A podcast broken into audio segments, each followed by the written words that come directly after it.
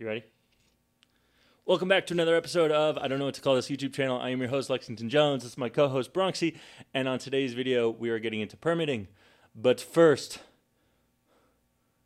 goodbye Bronxy. Goodbye Bronxy. But first, your boy got a haircut. I look like a goddamn square watermelon with this haircut. Your boy looks like a goddamn striped calf with this Swiffer right here. Whew. I look legitimately like a baby, like a baby boy, like a baby boy. I look like Bronx like the baby boy. Yeah, I look legitimately like a child, and uh, I'm not sure how I feel about it. So yeah, there you go. All right, but let's get into this video. This video is about permitting, which might be my least favorite part of starting a glamping business. But in order to do permitting, you basically have to reverse engineer what you want to get out of it. You're basically playing chess, meaning that there are multiple ways to get to the same outcome. So, permitting correctly really depends on three major things. The first one is the type of structure you want to do, the second one is the number of units you want to have on your land, and the third is the type of zoning your land is. I will give an example here. Let's say you want to do an airstream on one acre of land and that land is zoned agricultural residential, then you have to do a conditional use permit. So the reason why I said you have to reverse engineer and then it's like chess is that basically you have two constants and the third option basically dictates itself. So back to my example of the airstream. Say I want to do a airstream and I have a 1 acre zoned agriculturally residential, then I know I can only do one unit with a conditional use permit. Then let's say we have 10 acres and I want to do multiple airstreams, then that determines a different permit that I would have to get for the structure, what my land is zoned, and how many units I want to have on that land. So, step number one is really figuring out what type of unit you want to do and how many units you want to have on your piece of land. And then it is to find the right zoning for that land. So, previously in the land video, I've walked you through how to find the correct zoning that you're in and we're actually going to go back to the zoning and ordinance table and that is going to show you the type of permit that you need. So let's jump in here right now. All right, let's jump into our zoning ordinance for Coconino County. We're going to scroll all the way down. All right, you scroll all the way down to in the Coconino County website. It's called Residential Zones Permitted and Conditional Uses. This is where you are going to find what type of permit you are going to need based on what you want to do and the type of land that your zoning is. So as you can see, it is a grid on the top rows. You have the residential zoning districts, which is basically how your land is zoned. And then on the left hand columns, you have the type of uses that you're going to want to do. I want to backtrack a second and think about this from an overview standpoint and from a strategy standpoint. There are a bunch of different ways you can do this. One, you can get a piece of land and go down the residential standpoint if you want to do an airstream or a travel trailer or a tiny home, right? Because those permit those can permit as a single family residence and you and even like a yurt I think can permit as a single family residence, but you can only have one or two of them on your piece of land depending on the type of unit. If anything more than I think it's like in Coconino County, for example, you can only do one travel trailer per land if it's zoned residential, right? I'm not going to be able to do 17 airstreams all on one piece of land and call it residential. That then would turn into a commercially zoned property and commercial permits. So, as I said, you can either do the residential route zone it and permit it as a residential single family residence and then put that on Airbnb. Or if you want to do multiple units, you would have to get some type of commercially zoned property and commercial campground permit. So let's let's dive in this so that you can see real examples. So uh, let's say my land is agriculture residential, and let's say I want to do a uh, recreational vehicle or travel trailer as permanent residence. If I am an agricultural residential, I go down and I go to this column and it's a conditional use permit. So that is just one type of use that I can do on my agricultural residential piece of land. Right. So then if I go down, I can also do a single family dwelling, tiny house on a permanent foundation that can be permitted. Now, the difference between a conditional use permit and a just a permitted structure is that a permitted structure, you permit it once, it's done deal, and you don't need to reissue permits or do uh, any type of continuous permitting. You do it once, you pay your permitting fees, and then you're done. Now, and that's like that's like normal homes, right? Now, if you're doing a conditional use permit, conditional use permits only typically last for 2 years because they're conditional, right? So you are basically getting permitted as a conditional use and then after the 2 years is up, you have to reapply for your permits and get and explain why you're staying longer and living in this type of structure. So if we scroll down, you can see accessory dwelling.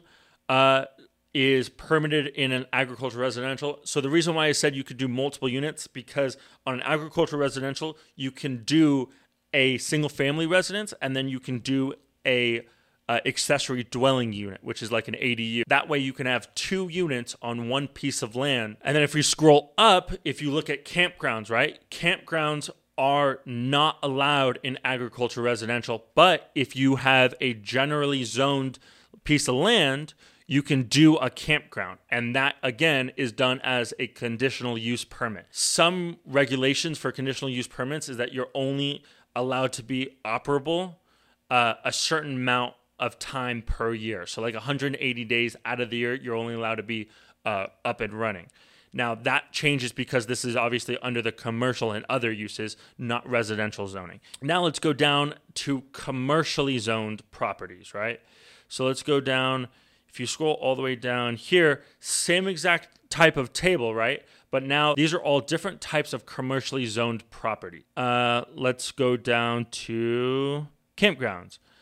Campgrounds permitted with a uh, administrative permit. That's what the asterisk means in uh, CG 10,000 and CH 10,000. Now, CG 10,000 for Coconino County is commercial general zone, and CH 10,000 is commercial heavy zone. So that's basically the next step, right? Is knowing the zone that you're in, knowing what you want to do in that zone or on your piece of land for your glamping business, and then figuring out what type, first, if it's allowed, and second, what type of permit you will need. So then, once you know the type of permit you need, a lot of counties have portals.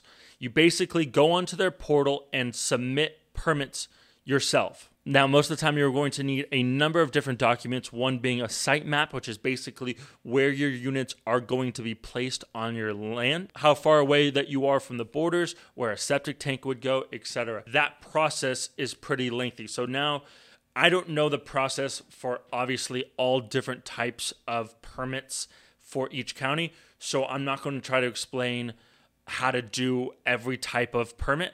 I'm just going to explain what we do in Coconino County and how we permit our structures. All right, so this is basically how we do our permitting. Uh, we found that the land out in uh, Valle or Grand Canyon Junction is not that expensive. And it is actually a scaling wise, if we want to do multiple units, is smarter to do multiple pieces of land with one travel trailer per unit. Here's a caveat, and this is what I did not do what you need to do is do a TUP, which is a temporary use permit, which lasts for 120 days. You basically fill it out, pay a fee, and you get to have your travel trailer up on your piece of land for 120 days legally. I didn't do that. And I got in really big trouble because I did not do that. So I'll tell you what I did, and then I'll tell you what I should have done. I put it on the piece of land and started the conditional use permit process, which starts off with a phone call with the county. It's called your pre app meeting, and basically they walk you through the entire process. That's step number one. Step number two is you submit a site map and basically a little write up of who you are, why you're moving to the land, etc. Just a little about you. And you actually have to print submit that to the county make sure that they approve it and they give you a, a, a, few other documents that you have to fill out and then they give you addresses these addresses are your neighbors within 300 feet of your property you legitimately have to print out all of these documents and mail each letter to each of one of your neighbors and let them know who you are and what your plans are for moving onto your piece of land. So what is also included in that letter that you send out your neighbors is basically a time and place to meet. You have to hold a public meeting with all of your neighbors, explaining and introducing yourself, a little meet and greet for your neighbors to, to basically say what up. So step number two is kind of a kind of a doozy one, but basically you have to get a site map and fill out a bunch of forms that the county sends you. And you have to take the site map, those forms, and a document of a date and time of a meeting that you are going to hold for you and your neighbors, and you have to send that to the neighbors within 300 feet of your land. Once you do that, step number three is basically holding that meeting. In Coconino County, you can do that meeting through Zoom, which is nice, and no one showed up to mine. So I literally was on Zoom for 30 minutes uh, and no one joined. And it was very lonely, sad and you have to write up a little write up for the county and tell them what you talked about, etc. Now, since no one showed up, my write up was very small, and I sent that into the county. Once that's set into the county, you then have to pay your fees. For a conditional use permit, it's about uh, like 200 ish dollars. And then once you pay your fees, it goes into the permitting council for Coconino County. They then every quarter vote on issuing conditional use permits. And once they uh, hold their meeting, they can either accept you or reject you. And if they accept you, then you get your conditional use permit. Now, that whole process takes about three to four months. I thought that it was going to take a lot quicker. And I didn't know that if you're not operating within those if you're if you're trying to operate within those 3 to 4 months you have to get a type of permit called a TUP a TUP is a temporary use permit that is very, very simple. You basically write up a little paragraph of who you are and what you want to do. You send it into the county and pay a small $100 fee, and you get a temporary use permit. That temporary use permit is valid for 120 days. That basically bridges the gap between us putting our trailer on our land and our uh, conditional use permit being accepted. Again, I cannot stress this enough. Make sure you get your permits. Make sure you get your permits make sure you are following all of the county guidelines as I did not and I had literally code enforcement come onto my property and send me a written notice saying that everything needed to stop. That is how we did our permits and I know that is so niched out on a travel trailer agricultural residential permitting as a single family residence with a conditional use permit. I understand that that type of permit not everyone is going to do uh, I can't speak about how to do a campground permit in South Dakota because I've never done that. The overall sequence is the same, right? Find out what type of zoning your piece of land is, know what type of units and number of units you want to do and the type of units. So, like seven bell tents or 25 Airstreams, or figure out what you want to do and then figure out one, you're allowed to do it. And if you're allowed to do it, what type of permit you are going to need. Now, here's a quick note if you do have questions and you want to call your county, I would have your questions written down uh, very concisely and try to do as much research as you can on their website and on the ordinance zoning ordinance table before you call them. Because in my personal experience working with the county isn't always the uh, easiest or friendly experience. All right so that is what you need to know about permitting in the next video, we're going to talk about your dream team, which is your handyman, your cleaner. I will see you in the next video. See you later.